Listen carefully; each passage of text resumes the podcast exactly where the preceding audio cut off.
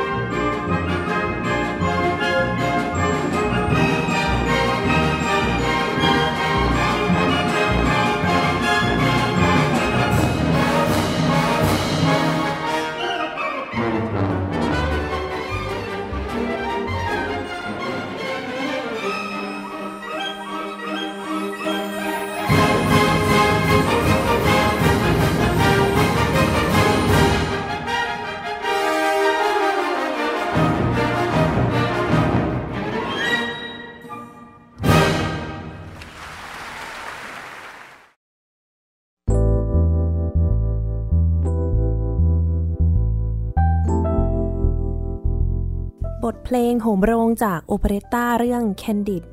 อาจจะคุ้นเคยกับคำว่าโอเปร่าแต่ว่ายังไม่เคยได้ยินคำว่า operetta กันนะคะ ก็จะมีลักษณะที่คล้ายๆกัน แต่จะมีขนาดที่เล็กกว่าคือวงอาจจะไซส์เล็กกว่า แล้วก็บทเพลงเนี่ยไม่ได้ยาวไม่ได้ยิ่งใหญ่อลังการเท่ากับโอเปร่านะคะ โดยเนี่ยในภายหลังตัว operetta เนี่ยก็จะมีการพัฒนาจนกลายเป็น musical หรือว่าบรอดเวย์ที่ท่านผู้ฟังน่าจะรู้จักกันเป็นอย่างดีค่ะ ซึ่งบทประพันธ์นี้ถูกแต่งโดยคีตากวีชาวอเมริกันเลโอนาร์ดเบิร์นสไตน์ซึ่งท่านผู้ฟังอาจจะรู้จักเขาในฐานะวาทยกรนะคะ conductor ประจำวง New York Philharmonic แต่จริง ๆ แล้วเบิร์นสไตน์เนี่ยก็เป็น composer ที่มีผลงานที่โดดเด่นมากมาย แล้วก็มีผลงานที่สร้างชื่อเขาเลยเนี่ย ก็คือบทเพลงจากละครเพลงเรื่อง West Side Story ค่ะ เปิดรายการกันในวันนี้ยิ่งใหญ่กันไปเลย เพราะว่าวันนี้เนี่ยเราจะมาพูดคุยถึงวงออเคสตราอีกวงหนึ่งที่ยิ่งใหญ่มากเลย เป็นวงออเคสตราดังประจำประเทศไทยนะคะ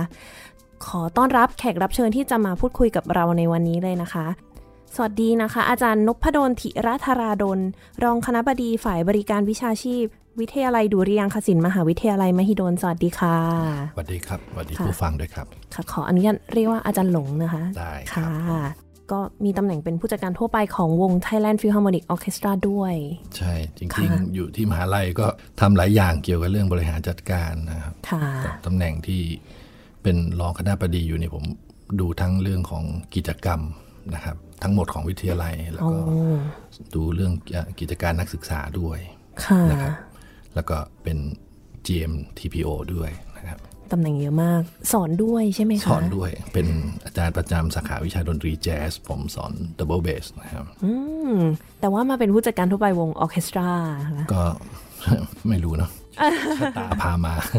จริง ๆ จริง ๆ ประหลาดกว่านั้นนะจริง ๆ ผมจบจิตรกรรมด้วยซ้ำไป ผมจบจิตรกรรมที่มอชอนะครับแต่เป็นแต่เล่นดนตรีตั้งแต่เด็กแล้วโอ้นะแล้วก็มาอยู่กรุงเทพแล้วก็สุดท้ายก็มา สอนดนตรียาวเลย ไม่ได้เขียนรูปอีกเลย โอ้อุ๊ยเดี๋ยวนะ อันนี้ดูพอย้อนกลับไปเรื่อยๆ จะเริ่มแบบ เอ๊ะ เอ๊ะ เอ๊ะหลายหลายหลายรอบนะคะ ก็คือเริ่มจากการวาดภาพก่อน จริงๆ ผมเป็นอาจารย์พิเศษสอนอยู่ที่เอ่อเอ่อคณะวิจิตรศิลป์ที่มอชอตอนที่เรียนจบที่นั่น ผมผมจบจิตรกรรมนะครับค่ะแล้วก็สอน ตอนหลังก็มากรุงเทพมาเรียนโทต่อดนตรี เพราะว่าอยากจะเอาดนตรีผสมกับงานศิลปะค่ะ เพราะว่าผมเองก็เป็นเล่นดนตรีตั้งแต่อายุสิบต้นๆละนะครับ แล้วก็ค่ะก็เล่นกลางคืนด้วยหากินกับเล่นดนตรี double bass มาตลอดเลยเหรอคะไม่ไม่เมื่อก่อนผมก็เล่นเอ่อเบสไฟฟ้าค่ะนะครับแล้วก็เล่นเล่นสารพัดเล่นนะครับ แล้วตอนหลังสนใจแจ๊สแล้วก็มาหัดเล่นแจ๊สแล้วก็สุดท้ายก็เลยยาวเลยเล่นแจ๊สยาว แล้วก็พอมาอยู่กรุงเทพก็ มาเจออาจารย์เด่นอยู่ประเสริฐค่ะนะครับสมัยนั้นอาจารย์เด่นก็ชวนบอกมา สอนที่มหิดลไหมอืมแล้วผมก็เลยอยู่กับแกยาวเลย ค่ะนะครับจนตอนนี้แกไปเป็นคณะบดีอยู่ที่ลังสิตละค่ะ ตอนที่เรียนปริญญาโทนี่คือเรียนที่ ผมเรียนที่มหิดลมหิดลผเลมยจบโทที่มหิดลเอกแจ๊สเหรอคะเป็นมิวสิคโคโลจีครับผมเป็นค่ะเป็นเป็นดนตรีวิทยาเพราะจริง ๆ ตอนอยู่เชียงใหม่ก็เล่นสารพัดอะเล่นฟังก์เล่นอะไรนะฮะแล้วก็มาเล่นแจ๊สสุดท้ายก็มากรุงเทพ เรียนรู้ด้วยตัวเองมาตลอดเลยเนาะคก่อนรับหน้านี้ก็ก็ก็ก็เรียนด้วยตัวเองตลอด เพราะว่ามีแต่ครูสอนจิตรกรรมไม่มีครูสอนดนตรีค่ะจริง ๆ ผมเล่นอยู่วงมงฟอร์ดนะก็จริง ๆ ก็มีครูเหมือนกันตอนค่ะเล่นอยู่ แล้วก็มีอาจารย์พินัยปรีชาพรอะไรแบบนี้นะครับค่ะ แล้วก็จับพลัดจับพลูมา ตอนนี้เป็นอาจารย์ดนตรีเนาะก็ก็ยาวเลยยี่สิบค่ะยี่สิบกว่าปีละโอ้เคยเคยกลับไปพยายามจะลองกลับไปเขียนรูปดูนะเขียนไม่ได้เลย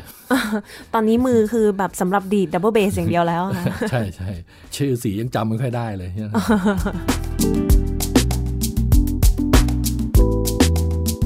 สอนวิชาแจ๊สก็คือสอน ครับ ผมสอนทั้ง history สอนทั้งเอ่อปฏิบัติก็นะคคืรัอบประวัติศาสตร์แล้วก็ ใช่แล้วก็จริงการๆเล่ก็นบางทีก็สอนเอ่อการรวมวงด้วย แต่ตอนช่วงหลังนี่งานจะเยอะผมดูแลบริหารจัดการหลายเรื่องก็เลย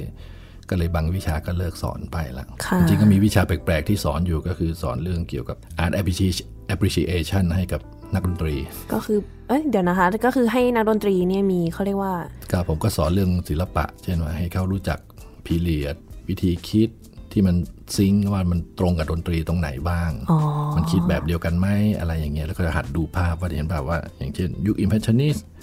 ภาพเขียนกับดนตรีเหมือนกันร้อยเปอร์เซ็นต์นะฮะอธิบายว่ามันเหมือนกันยังไงอะไรทำนองอืนั้นมเพิ่มความเข้าใจเนาะใช่ใช่ให้กับก็นักดนตรีก็มีเด็กเด็กหลายคนที่จบไปไปอยู่ต่างประเทศบอกกลับมาบอกไป museum แล้วคิดถึงอาจารย์ทุกที เพราะว่าเหมือนเห็นภาพเห็นเสียงอะไรอย่างเงี้ยครับอ๋ออุ้ยดีเนาะน่าสนใจครับผม ตอนนี้รับหน้าที่เป็นผู้จัดการทั่วไปของวงออร์เคสตรา Thailand Philharmonic Orchestra ด้วย เป็นมาสองสามรอบแล้ว เพราะจริงๆ ผมไม่ค่อยไม่ไม่ได้สันทัดทางด้านดนตรีคลาสสิกนะครับค่ะแต่ก็อาจจะมีมุมที่เรื่องการจัดการบริหารอะไรอย่างเงี้ยนะครับค่ะก็เลยต้องได้เข้ามาจัดการบริหารหลาย ๆ ครั้งกับวง ตอนนี้น่าจะ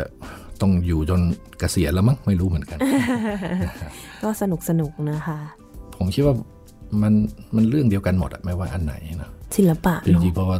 อย่างอย่างตอนอาจารย์อายุ 18 19 ตอนนั้นอะพอเราเป็นเราเรียนศิลปะเนี่ยมันจะต้องต้องยอมรับว่าตอนหน้าณยิ่งหน้าเวลานั้นมัน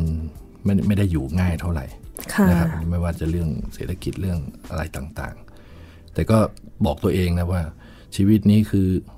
ไม่สนอะทำอะไรก็ได้ที่มันเกี่ยวกับศิลปะอืมแล้วก็มันก็สามารถเป็นส่วนหนึ่งของชีวิต สามารถที่เป็นอาชีพเราได้ด้วยอะไรอย่างเงี้ยตอนนั้นอาจารย์เลยไม่สนอะไรก็แล้วแต่ที่เป็นศิลปะผมทำหมดอะใจรักจริง ๆ เนาะศิลปะค่ะ ค่ะพูดถึงวง Thailand Philharmonic Orchestra กันหน่อยว่า มีมากี่ปีแล้วคะวงนี้ ตั้งมาตั้งแต่ปี 2005 นะครับผมแต่ปี14 ปี 10 ปีอะเข้าปีที่ 15 ใช่ใช่ก็คือเนี่ยมันเป็นซีซั่นที่ 15 นะครับค่ะก็กำลังเตรียมซีซั่นที่ 16 ปีหน้า ปีนี้ก็ 15 นะครับค่ะตอนนั้นมันก็มีงานชื่อเอ่อ Trumpet Guild มันเป็น International Trumpet Association Guild Association อะไรสักอย่างเนี่ยนะครับค่ะที่เป็นงานระดับโลกเลยเนี่ยเขามาอ่าจัดที่เมืองไทยค่ะนะครับ แล้วก็เหมือนก็ต้องมีวงออร์เคสตราในการที่จะไป support ในตัวไปบรรเลงขอด้วยบรรเลงกับค่ะนะครับ concerto อะไรก็ว่ากันไปเนี่ย ตอนนั้นก็เลยตั้งวงขึ้นมา แล้วก็มาร่วมบรรเลงหลังจากนั้นนะวงก็เกิดขึ้น จากจากตรงจุดเนี้ยนะครับ มาจนถึงปัจจุบันนี้นะครับนะครับ ซึ่งเอ่อณเวลานั้นน่ะผู้อำนวยการดนตรีก็คือเอ่อดรสุกรีเจริญสุขนะครัค่ะบก็ 15 ปี 15 ปีนะครับแห่งแห่งความอดทนเออต้องใจคำนี้เลย เพราะว่ามันวงออร์เคสตราอยู่มันมันไม่ง่ายนะ ทั้งเรื่องการจัดการบริหารเรื่องงบประมาณเรื่องอะไรต่างๆ มัน TPO ก็น่าจะน้องใหม่สุดมั้ง ใช่ถ้าถ้าเป็นเทียบกับเป็นน้องเล็กใช่เป็นน้องเล็ก แต่ว่าก็คือเป็นวงที่มีความเกี่ยวข้องกับทางมหาวิทยาลัยด้วยเลยหรือเปล่าคะ เพราะว่ามันเกิดขึ้นในมหาวิทยาลัย ตอนที่เขาจัดงาน Trumpet Guild เนี่ยก็ค่ะก็คือจัดในนามมหาวิทยาลัยมหิดลนะครับที่ค่ะที่ดุริยางคศิลป์เป็นเป็นเป็นผู้บริหารจัดการเรื่องต่างๆ แล้วก็วงออร์เคสตรานี่ก็เกิดขึ้นในนามมหาวิทยาลัยมหิดลเลยนะครับผมจนถึงทุกวันเนี่ยนะครับผมมันอยู่ยังอยู่ภายใต้ของมหาวิทยาลัยมหิดลอยู่ค่ะนะครับผม เพราะงั้นใน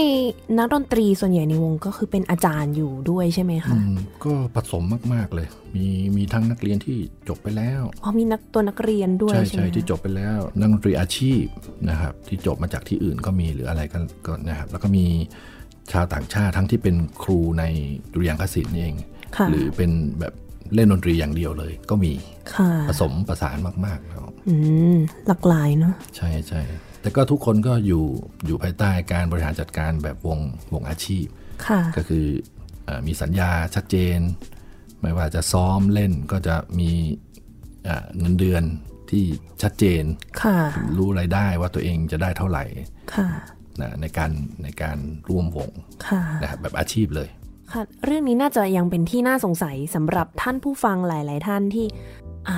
ออร์เคสตราแล้ว เวลารับเงินเดือนอะไรอย่างนี้ เวลาซ้อมแล้ว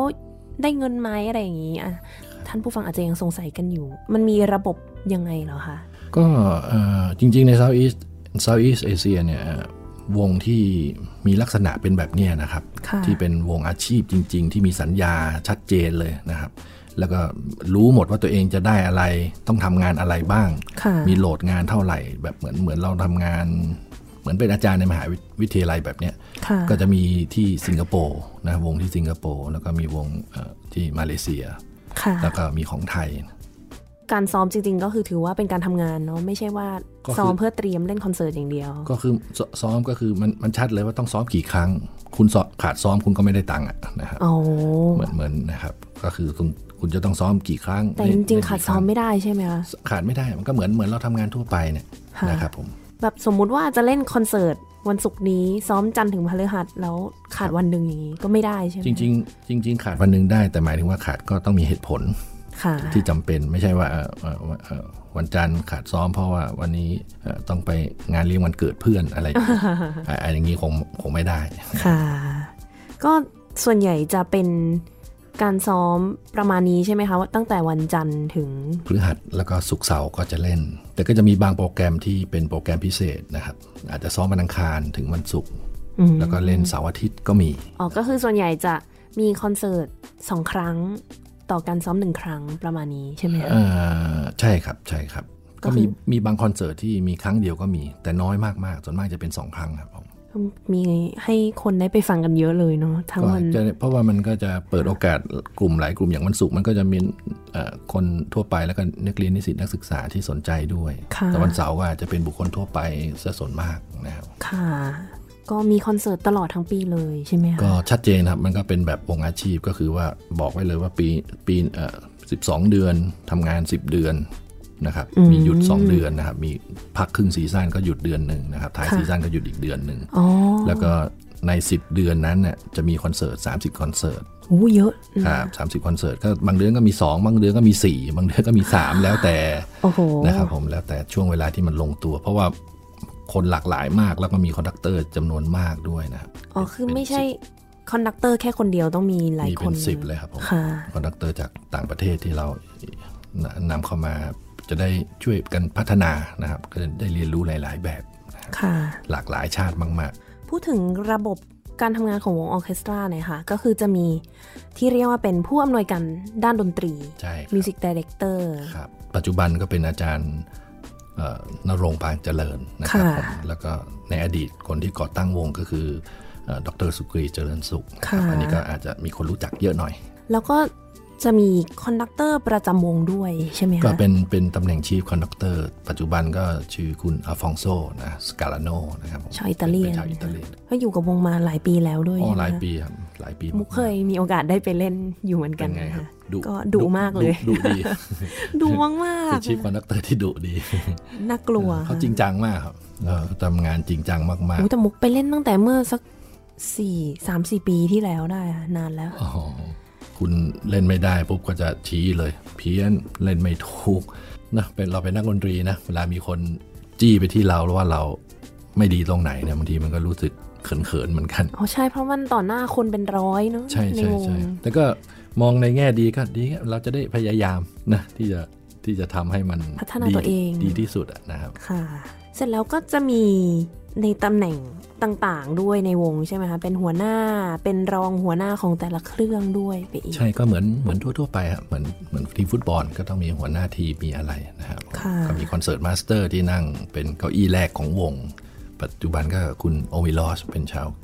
กรีซนะครับอืมโอ้ยคนต่างชาติเยอะเลยใช่ไหมคะในวงตอนประนี้มาณ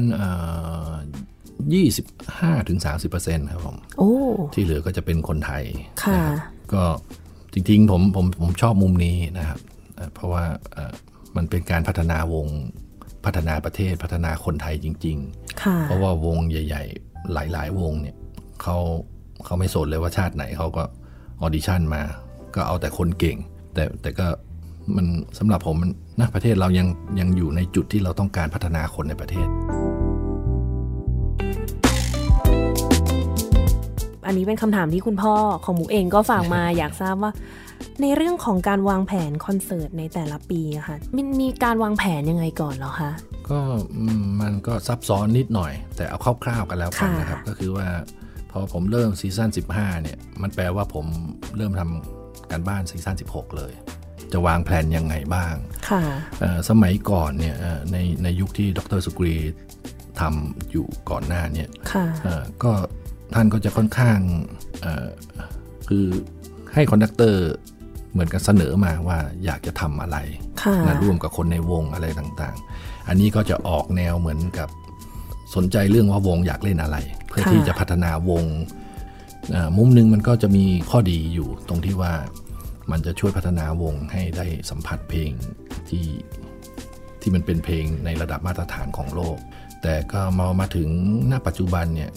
อาจจะเปลี่ยนวิธีคิดบางประการนะครับมันนี้มาถึงจุดที่ว่าเหมือนเราอยากจะแบ่งเขาเรียกว่าอะไรอะครับแบ่งกลุ่มของเพลงที่เราจะเล่น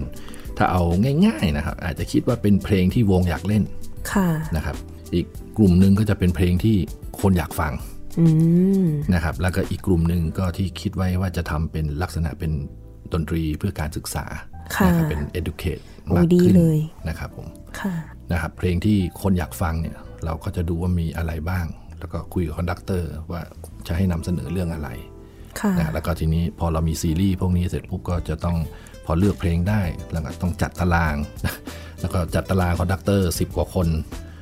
ที่เป็นชาวต่างชาติที่อยู่คนละประเทศเลยนี่ อันนี้ก็เรื่องใหญ่เนอะใหญ่มากเลยเพราะว่าเขาก็มีงานของเขาอยู่แล้ว เราก็ค่ะต้องหาช่องสลับคิวอะไรอย่างเงี้ยครับแล้วก็ทำเนี่ยครับต้องต้องไล่ตารางไปเรื่อยๆ แล้วก็ช่วงกลางๆซีซั่นทุกอย่างก็จะ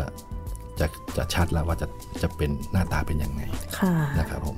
ก็พูดง่าย ๆ ก็คือมันต้องทำงานทั้งปีทั้งชาติอะมันจะอืมมันจะไม่มีวันพักเลย แต่ก็เรียกว่าถูกวางแผนใช่ครับมาอย่างดีแล้วนะคะก็มันเอ่อเขาเรียกอะไรวงอาชีพอะครับมันค่ะมันควรจะเป็นอย่างนั้นก็คือว่า 1 ปีรู้เลยว่ามีอะไรบ้าง แฟนเพลงก็จะวางแผนตัวเองได้ ก็จิ้มเอาว่าตัวเองอยากจะดูคอนเสิร์ตนี้คอนเสิร์ตนี้คอนเสิร์ตนั้นนะครับแล้วก็ เขาจะเห็นเลยว่าใครโซโล่ใครเป็น conductor นะครับเพลงอะไรนะครับค่ะอะก่อนที่จะไปคุยกันต่อในรายละเอียดมากขึ้น อยากจะขอให้อาจารย์แนะนำบทเพลงให้กับท่านผู้ฟังในวันนี้หน่อยนะคะครับเพลงแรกที่อยากให้ฟังก็เดี๋ยวอีก2อสามอาทิตย์ข้างหน้าเนี่ยนะครับ ก็จะมีงานชุดที่เป็นของ Stravinsky นะครับ Igor ค่ะ Stravinsky นะครับที่จะจะมีนะครับ ก็เอ่อที่จะแนะนำให้ฟังก็จะเป็น เอ่อ Rite of Spring จริงๆ ก็เป็นเพลงฮิตมาก ๆ นะครับของวงออร์เคสตราในการที่จะเล่นนะครับผม เพราะว่า Rite of Spring ก็ที่อำนำมาให้ฟังเพราะว่าผมผมสนใจมากๆ ตรงที่ว่า คือเรารู้จัก Igor Stravinsky เหมือน เหมือนเรารู้จักลุงศิลปินเบอร์ใหญ่แก่ๆ คนหนึ่งค่ะที่ที่เก่งมากๆ แล้วก็จะเห็นรูปเขาเป็นคนแก่เก่งมากๆอะไรอย่างเงี้ยแต่ในความเป็นจริงเนี่ยจะจะเห็นว่าผลงานที่ สำคัญที่สุดของ Igor Stravinsky เนี่ยจะเป็นเช่น f i b e r เ p ตูชกาเป็นบัลเล่ต์ไรใช่ไหมไรสปริงที่เป็นบัลเล่ต์พวกเนี้ย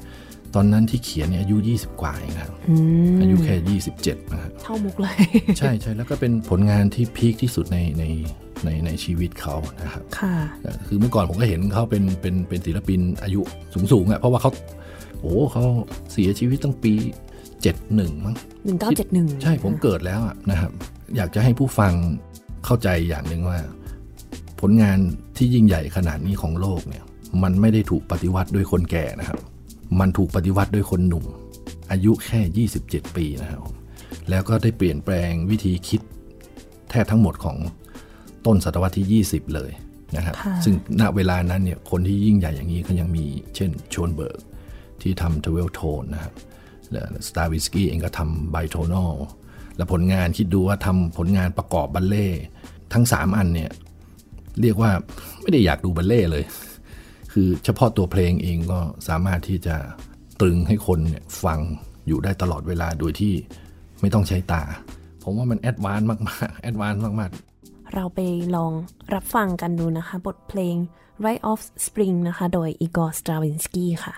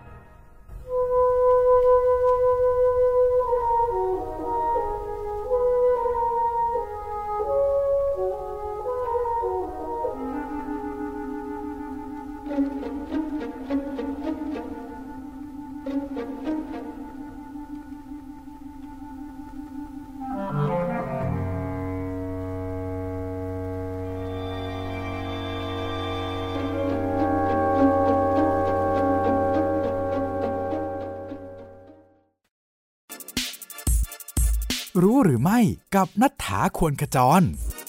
รู้หรือไม่ การตั้งเสียงในวงออเคสตราในอดีตต่ำกว่าในปัจจุบันมาก เมื่อ 200 ปีที่แล้ว การตั้งเสียงในวงออเคสตราต่ำกว่าในปัจจุบันมาก บางวงอาจต่ำกว่าในปัจจุบันถึงครึ่งเสียงเลยทีเดียว จนกระทั่งปี 1859 รัฐบาลฝรั่งเศสได้มีการจัดทำกฎหมายขึ้น ให้มีการจูนเสียงโน้ต A ที่ความถี่ 435 เฮิรตซ์ทำให้วงอื่นๆ เริ่มทำการปรับตาม จนกระทั่งปี 1939 ได้มีการเสนอให้มีการตั้งเสียงโน้ต A ที่ความถี่ 440 เฮิรตซ์หรือที่เรียกว่าคอนเสิร์ตพิชโดยได้รับการรับรองจาก ISO ให้เป็นเสียงมาตรฐานในการตั้งเสียง โดยการจูน A ที่ 440 เฮิรตซ์ได้รับการยอมรับและถูกใช้อย่างแพร่หลายมาจนถึงปัจจุบัน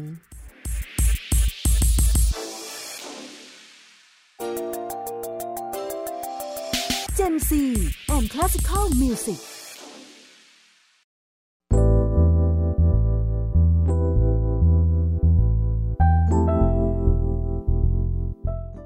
Rise of Spring นะคะ เมื่อสักครู่เราพูดกันไปว่าอีก 2-3 อาทิตย์ อันนั้นคือวันที่เราอัดกัน คอนเสิร์ตจะตรงกับวันที่ 17 แล้วก็ใช่18ค่ะ วันศุกร์และวันเสาร์เนาะครับคอน conductor ก็จะเป็นคุณเจฟฟรีย์เมเยอร์เป็นชาวอเมริกัน เก่งมากค่ะเก่งมาก ๆ คนนี้ครับ เผื่อท่านไหนสนใจนะคะ ก็มีทั้ง Petrushka แล้วก็ Rite of Spring เลย เป็นใช่แล้วบัลเล่ต์ดังมากของ Stravinsky นักดนตรีกลัวเลยเพราะว่าเล่นสองเพลงใหญ่ ยากมากใช่ใช่ทั้งครับคู่เลยจริงอาจารย์เคยไปดูตอน ตอนนั้นยังไม่มี TPO มีมีวงเอ่อจุฬาเล่น Light of Spring แล้วก็กลับมามีคนถามว่า เป็นไงเล่นดีหรือเปล่า ผมบอกว่าอืมไม่ต้องพูดถึงเรื่องเล่นดีหรือเล่นไม่ดีอะ สำหรับผมนี่มันคือได้เล่นก็ถือว่าแจ๋วมากแล้วเพลงพวกนี้อะๆใช่นะครับตอนนี้เลยกลายเป็นเราจะได้ยิน Right of Spring แบบค่อนข้างบ่อยเลยล่ะอูยิ่งถ้ามีบัลเล่ต์ด้วยนี่ยิ่งเจ๋งเลย แต่ละแต่เราก็ยังอาจจะบัลเล่ต์อาจจะเป็นของใหม่มากๆสำหรับต้องแบบว่า อย่างเมื่อปีที่แล้วก็มีวงคณะบัลเล่ต์จากที่รัสเซียมาค่ะอันนั้นแสเขาดงเขาฝรั่งเศสกับรัสเซียเขาเขาเป็นเอ็กซ์เพรสทางนี้อยู่ละใช่ค่ะ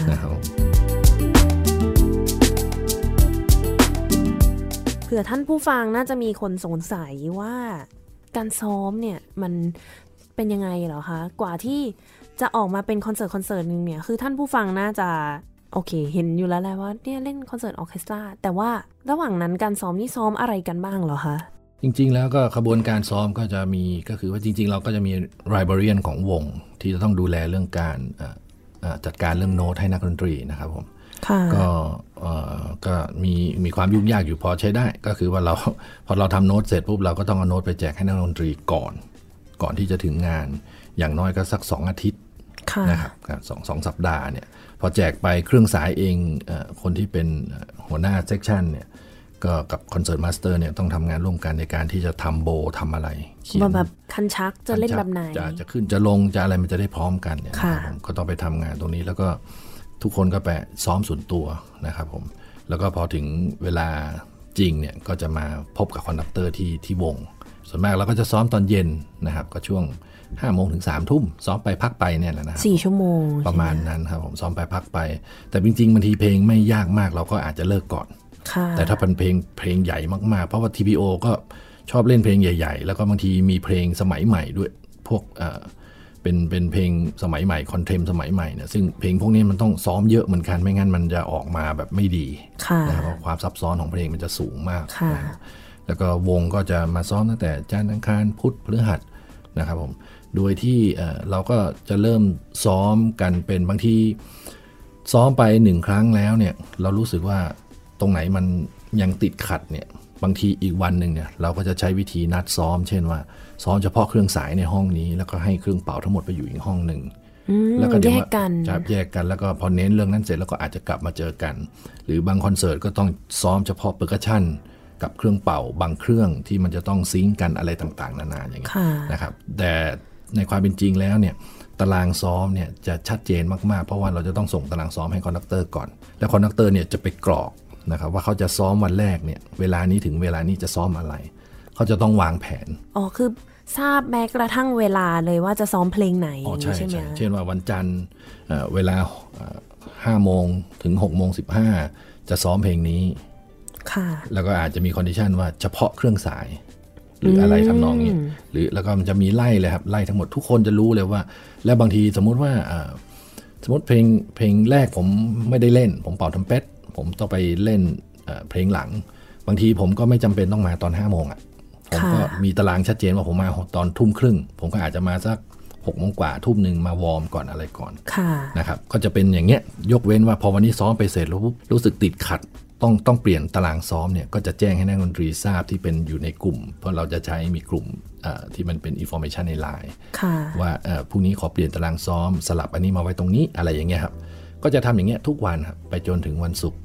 พอวันศุกร์เราจะเล่นคอนเสิร์ตแล้วก็มี sound check ก่อนเล่นนิดหน่อย นะครับค่ะนะตรวจตรวจสอบอะไรนิดหน่อยแล้วก็แล้วก็เริ่มเล่นนะอืมก็ทุกอย่างมีการวางแผนมาค่อนข้างรัดกุมเนาะเรียบร้อยมันไม่มันก็จะต้องเป็น information เลยเพราะว่าอ่ามันมันปล่อยให้มันเป็นเป็นตามตามยถากรรมไม่ได้เลย ไม่ต้องเอาอะไรสมมุติว่าconductor วางแผนไม่ดีอะวางแผนซ้อมไม่ดีเนี่ยเอ่อนักดนตรีจะจะมี feedback กลับไปเลยว่าทำไม อยู่วางแผนไม่ดีค่ะมันเสียเวลามากในการซ้อมอะไรทำนองนั้นโอ้คือนักดนตรีในวงเองก็มีสิทธิ์ที่จะอ๋อใช่ใช่ใช่แบบเขียนเขาเรียกว่าแบบตอบรับกลับไปด้วยใช่ไหมคะใช่ว่าใช่ก็คือเขาก็มันก็เหมือนก็เขาก็พูดคุยกันอะนะค่ะเพราะว่าแต่แต่ conductor ที่มาส่วนมากก็จะมีประสบการณ์สูงอยู่ค่ะเขาก็จะรู้ว่าต้องทำอะไร ไม่ใช่ว่าเอาเอากลุ่มนี้ซ้อมตอน5้าโมงแล้วก็ซ้อมเสร็จ5้าโมงครึ่ง ก็ไม่ได้ซ้อมอีกเลย ไปซ้อมอีกทีสองทุ่มครึ่ง อันนี้มันก็มันก็รอยามันวมันไม่ make sense อะแบบเนี้ยใช่ไหมครับค่ะเขาก็จะต้องมีวิธีการเลยล่ะ information ในออเคสตรามันน่าจะเป็นเรื่องที่สำคัญมากๆ เพราะมันอยู่กันจะจะร้อยคนอยู่แล้วนะรวมทั้งทีมงานด้วยนั่นก็เป็นร้อยใช่ไหมครับจะต้อง information ต้องชัดเจนตรงกันเหมือนกัน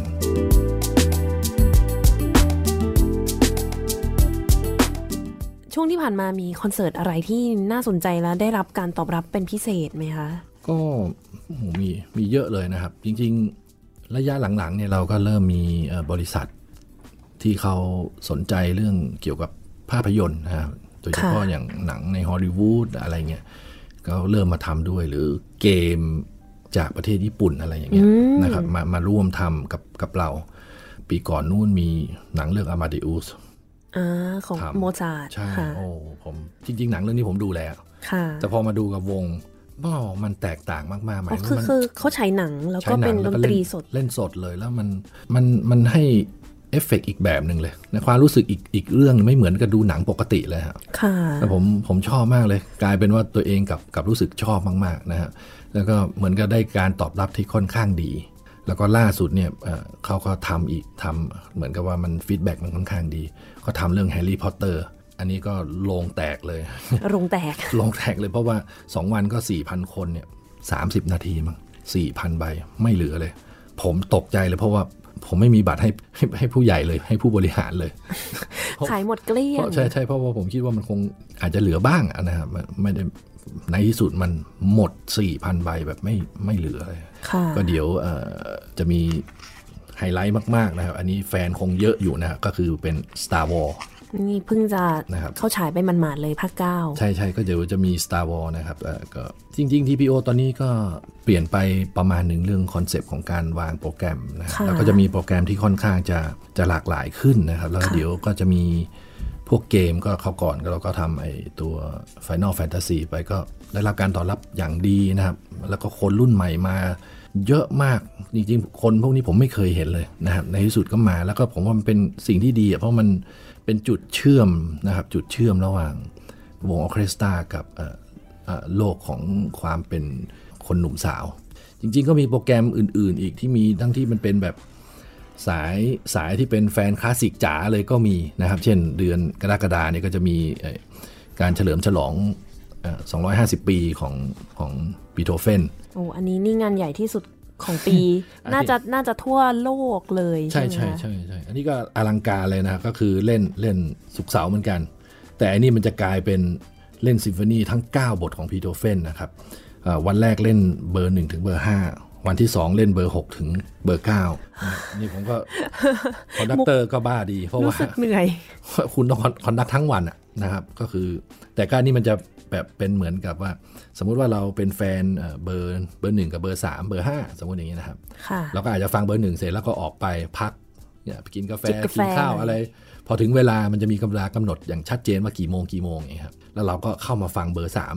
หรือว่าถ้าใครแฟนบีโธเฟนตัวจริงเป็นแฟนพันธุ์แท้เนี่ยคุณสามารถนั่งตั้งแต่เช้ายันเย็นได้เลยเราคอนดักเตอร์คนเดียวด้วย คอนดักเตอร์คนเดียวโอ้โหแกบ้ามากเลยคืออะคุณเป็น chief conductor คุณอัลฟองโซ แล้วก็แล้วก็มีหลากหลายนะแม้กระทั่งเรามีแจ๊สกับกับคลาสสิกด้วยนะครับ อย่างอย่างเดือนกุมภาเนี่ยวันวันที่หนึ่งเนี่ยอันนี้จะเป็นวงออเคสตราเล่นกับนักดนตรีแจ๊สระดับโลกนะครับ ปีนี้เราได้คุณ Kurt Rosenwinkel มามาเล่นร่วม คนนี้เป็นมือกีตาร์ที่มีอิทธิพลมากที่สุดในศตวรรษที่ 21 ที่ที่คนรุ่นใหม่เนี่ยได้คนนี้เป็นเป็นแบบอย่างมาก ๆ เมื่อ 5 ปีก่อนนี่แทบจะเรียกว่าเขาเป็นเบอร์หนึ่งของโลกเลยนะครับผมค่ะ นะฮะแล้วก็คนคนนี้คือเป็นเป็นเป็นผู้ทรงอิทธิพลที่สุดของของคนกีตาร์เลย ก็ถ้าถ้าสนใจก็เชิญชวนมาดูนะครับผม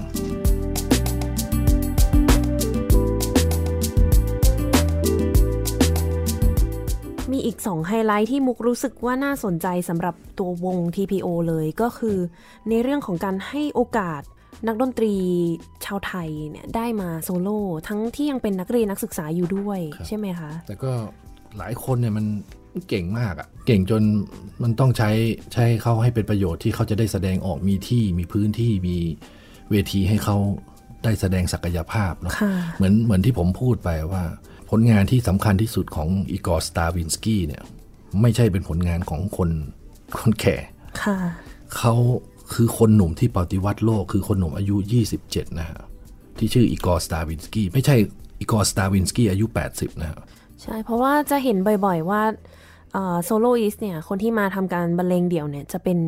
คนยังอายุน้อย นักเรียนนักศึกษาในเดี๋ยวนี้เป็นอย่างนี้ทั้งนั้นวิทยาลัยมหิดลเนี่ยค่อนข้างเยอะครับครับก็แต่เราก็จะต้องคัดอะนะครับคนที่คนที่สามารถที่จะร่วมกับวงได้ค่ะเพราะว่าเราก็วงก็มักจะเล่นเพลงค่อนข้างหนักนะฮะจะไม่ค่อยค่ะมีเพลงเบาๆเท่าไหร่แต่เดี๋ยวซีซั่น16เนี่ยผมอาจจะเริ่มมีบีโธเฟนโมสาร์ท บาค ไฮเดินแฮนเดลอะไรเงี้ยเพลงเบาๆลงมามากขึ้นบ้งมาเพลงก็จะว่าเบาก็ไม่เชิงแต่หมายถึงว่า ขนาดวงจะเล็กลง แล้วก็ดนตรีก็จะเป็นดนตรีที่ไม่อึกกระทึกคึกโครมมากนะครับนะครับจะจะเป็นดนตรีที่อยู่ในโลกแห่งความสวยงามนะครับทำความเข้าใจง่ายเนาะคุ้นหูคุ้นหูคุ้นหูกันใช่ค่ะคุ้นหูใช่ อีกหนึ่งไฮไลท์ที่เมื่อสักครู่พูดถึงก็คือ บทเพลงแรกของทุกคอนเสิร์ต จะเป็นเพลงที่ประพันธ์โดยชาวไทย อันนี้มุกเข้าใจถูกหรือเปล่าคะ ก็เอ่อในอดีตเราทำมาอย่างนั้นมาตลอด คือเรามักจะเอาเพลงไทยอะนะครับผม มาทำเอ่อก็เรียกอะไรมาทำเอ่อรีบเรียงเสียงประสานใหม่ ค่ะนะจะเอ่อเพลงเก่าๆ เพลงไทยเดิม เพลงอะไรก็แล้วแต่นะครับ พญาโศกลาวดำเนินทรายหรืออะไรพวกอย่างเงี้ยนะครับผม เราก็เอามาเอามาทำนะครับก็จะเป็นวัฒนธรรมเหมือนเป็นเป็นโอเวอร์เจอร์ครับผม เป็นบทโหมโรง ใช่ เป็นบทโหมโรงแล้วก็เอ่อ ก็ตอนตอนนี้เราก็ยังยังยังทำอยู่ ยังทำแบบนั้นอยู่นะฮะแต่ก็ในระยะยาวเนี่ยกำลังคิดว่าเราจะขยับขยายยังไงให้ format มันมีมี variation มากขึ้นค่ะแต่โดยธรรมชาติของวงแล้วเนี่ย Thailand f i e l เนี่ยก็จะคิดถึงเรื่องการพัฒนาการศึกษาดนตรีคลาสสิกในประเทศไทย คิดถึงค่ะเรื่องเอ่อสิ่งที่เป็นการศึกษาเนี่ยค่อนข้างมาก แล้วก็คิดถึงเรื่องการพัฒนาสังคมไทยเนี่ยค่อนข้างมาก เพราะว่า มันเป็นวงที่เกิดขึ้นในภายใต้มหาวิทยาลัยมหิดลนะครับค่ะซึ่งเป็นสถาบันการศึกษา หน้าที่หลักอันหนึงที่มันเหมือนสำนึกของทุกคนอะที่ต้องทำก็คือมันต้องพัฒนาการศึกษาและประเทศนะครับเพื่อมันมันเพื่อความยั่งยืนจริงๆนะฮะค่ะเพราะว่าถ้าเรามันมีแต่คอนเสิร์ตไปอย่างเดียวบางทีมันก็มันก็ได้บางส่วนแต่มันไม่ได้บางส่วน ก่อนวงจะแสดงเราจะมี music talk ก็คือว่าจะจะพูดถึงประวัติเพลงวิธีคิดต่างๆ ของ conductor ของเอ้ยของของคนเขียนนะครับค่ะนักประพันธ์ค่ะแล้วก็จะมีคนไปนั่งฟัง แล้วพอมาฟังดนตรีมันก็จะซาบซึ้งมากขึ้น จะเข้าใจได้มากขึ้นเนอะใช่ใช่จริง ๆ ก็บางทีผมก็จะรู้สึกติดขัดกับคำว่าเข้าใจเหมือนกัน เพราะว่าบางทีเราคุยเขาบอกว่าเพลงบางทียากเหมือนกับต้องปีนกระไดไปฟังมันเป็นเรื่องไฮโซ หรืออะไรก็แล้วแต่ค่ะเนี่ยอืม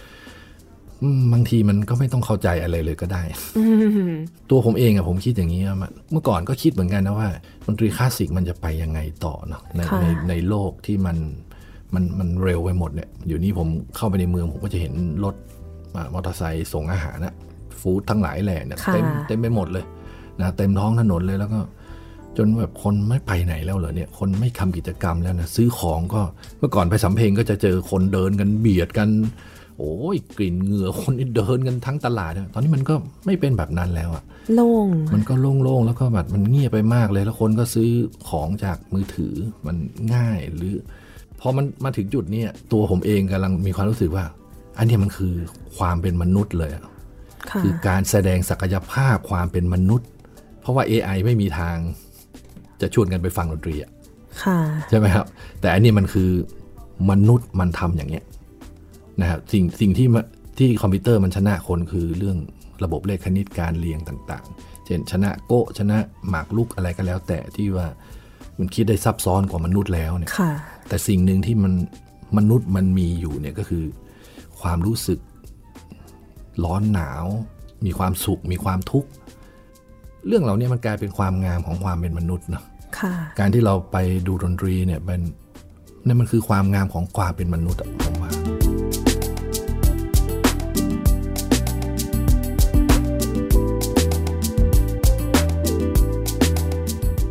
ก่อนจะฝากบทเพลงใช่ ถึงท่านผู้ฟังที่ถ้าสนใจอยากจะไปฟังคอนเสิร์ตของ Thailand Philharmonic Orchestra จะต้องไปหาอะไรยังไงข้อมูลได้ที่ไหนคะ ง่ายสุดนะครับ ก็เข้าไปในเว็บไซต์นะครับ thailandfeel.com ค่ะนะครับ thailandfeel.com หรือถ้าถ้าเข้าไปแล้วก็ยังหาไม่เจอหรืออะไรก็แล้วแต่ จริง ๆ พิมพ์คำว่า TPO มันก็ขึ้นละครับผม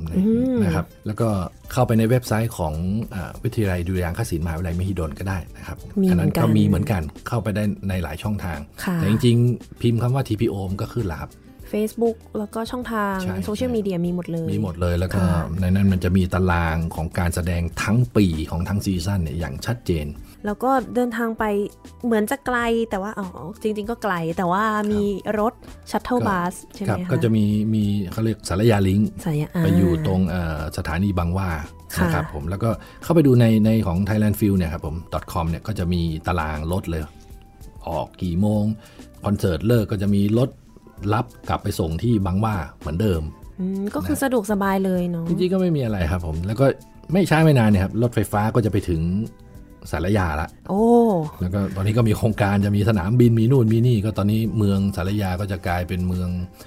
ที่สำคัญมาก ๆเลยนะครับ แล้วก็เราก็อยากให้มันเป็นเมืองแห่งเมืองดนตรีด้วยซ้ำไป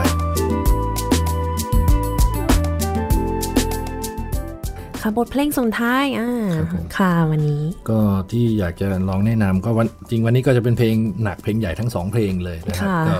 อันนี้ก็เป็นของดิมิทีชอสตาโกวิชนะครับเป็นซิมโฟนีหมายเลขเจ็ดค่ะจริงๆที่เอามาให้ฟังเพราะว่ามันเหมือนที่ผมบอกอะว่า ผลงานพวกนี้มันเป็นผลงานของคนหนุ่มที่เขียนณเวลานั้นนะครับ ช่วงต้นศตวรรษที่ 20 ก็มีการเปลี่ยนแปลงที่สำคัญหลาย ๆ อย่าง โดยเฉพาะเกี่ยวกับเรื่องของสงครามโลกครั้งที่หนึ่งและครั้งที่สองค่ะนะครับก็เพลงนี้ชื่อเพลงเลนินกราดเป็นซิมโฟนีหมายเลขเจ็ดในบันไดเสียง C major ของของชอสตาโกวิช โดยที่ประวัติของเพลงมันน่าสนใจมาก ๆ เพราะว่าตอนนั้นฮิตเลอร์ต้องการที่จะยึดรัสเซียค่ะโดยเฉพาะจะยึดเอ่อเลนินกราดเนี่ยเพราะว่ามันคือสัญลักษณ์นะตอนนี้มันคือเซนต์ปีเตอร์สเบิร์กจริง ๆ เขาจะเข้าไปถึงศูนย์กลางเลยจะไปยึดจอร์สตาโกวิชเองเป็นคนสำคัญทางด้านวัฒนธรรมใช่เขาก็อยากจะให้ชอสตาโกวิชหนีออกไปก่อนออกไปจากเมือง เพราะว่ามันอันตราย เพราะว่าฮิตเลอร์ปิดล้อมนี่มีคนตายเป็นล้านนะครับจริงๆ ชอสตาโกวิชก็ควรจะหนีไป อะแต่ก็บอกว่าไม่ไป เพราะว่าหน้าที่ของเขาคือเขาต้องรับใช้สังคมของเขาด้วยดนตรี สุดท้ายไม่หนีแล้วก็อยู่เขียนซิมโฟนีหมายเลขเจ็ดเนี่ยที่ที่พูดถึงเรื่องต่างๆ บทเพลงน่าสนใจมาก ยาว 70 กว่านาทีครับ เป็นซิมโฟนีที่ยาวมากๆ แล้วก็ค่ะเขียนขึ้นมาแล้วก็ถูกเล่นในขณะที่มีสงครามโลกครั้งที่สองขณะที่ฮิตเลอร์ปิดล้อมมีคนตายเป็นล้าน นักดนตรีก็ต้องถอดสังขารมาเล่น และนักดนตรีก็ไม่ยอมหนีด้วยนะ เพราะว่าจะอยู่กับชอสตาโกวิชเพื่อจะรับใช้ประเทศชาติของตนเอง คิดดูว่าก่อนแสดงมีคนอดอาหารตายนักดนตรีอดอาหารตายไปสามคนอะแล้วก็บางคนเล่นเสร็จก็เป็นลม เพราะว่าไม่ได้กินข้าวอะเขายังกัดฟันอยู่ด้วยกันในการที่จะแสดงเพื่อที่จะรับใช้ชาติของเขาไอ้ท่อนสุดท้ายเนี่ยมันมันมันพิสดารมากสำหรับผมค่ะคือมันก็มีคนเหมือนกับว่า มันไปจบด้วยเสียงเมเจอร์ครับตอนตอนจบแล้วมันสว่างสวัยเหมือนพระอาทิตย์ขึ้นเหมือนดอกไม้บานอะในขณะที่คนว่าทำไมไม่เขียนเพลงที่มันจบด้วยอะไร ชัยชนะของรัสเซียที่มีเหนือศัตรูมันทที่มันเหมือนกับว่าแห่แหนแบบว่ากูชนะแล้วกูชนะแล้วอะไรเงี้ยมันไม่เป็นอย่างนั้นชอสตาโกวิชกลับมองว่ามันมันไม่มีทางชนะได้ค่ะสิ่งที่จะชนะได้ก็คือ คือความดีอะชนะความชั่วค่ะ เขาก็เลยเขียนเพลงให้มันสว่าง เอาจริง ๆ มันไม่มีใครชนะหรอกความสว่างเท่านั้นที่จะชนะความมืดได้ค่ะเขาไปจบด้วยกลุ่มเสียงที่เป็นเมเจอร์ ผมก็เลยแบบมันน่าซึ้งใจนะ คือเขาเขา appreciate กับคือเขาอะไรซาบซึ้งอะครับกับค่ะกับดนตรีไปจนถึงจุดนั้นน่ะเอาดนตรีรับใช้สังคมลองฟังดู เป็น ท่อนที่เท่าไหรดีคะก็จริงๆมันยาวมากก็ฟังตั้งแต่ท่อนแรกเลยก็ได้ แต่ถ้าคือคนที่สนใจเนี่ยต้องลองเปิดฟังดูเพราะมันยาว 70 กว่านาทีครับผมค่ะนั่งฟัง ท่านผู้ฟังที่สนใจลองหาฟังกันดูได้เดี๋ยวนี้ใน YouTube ก็มีหมดแล้วเนาะใช่จริงๆ เพราะว่าถ้าฟังตั้งแต่ตอนแรกเนี่ยมันจะหลากหลายอารมณ์มากเลย มีทั้งความมืดความสว่างผสมกันไปเรื่อยๆนะครับค่ะสุดท้ายไปจบที่ความสว่าง ผมว่านี่มันมันสุดยอดแห่งองค์ประกอบทางทางงานศิลปะครับค่ะ ค่ะท่านผู้ฟังคะสำหรับวันนี้เวลาก็หมดลงแล้ว ดิฉันมุกนัฐถาคุณขจรและ ผมนพดลธีราธราดลนะครับอะค่ะ เราสองคนขอลาไปก่อน สวัสดีค่ะ สวัสดีครับผม「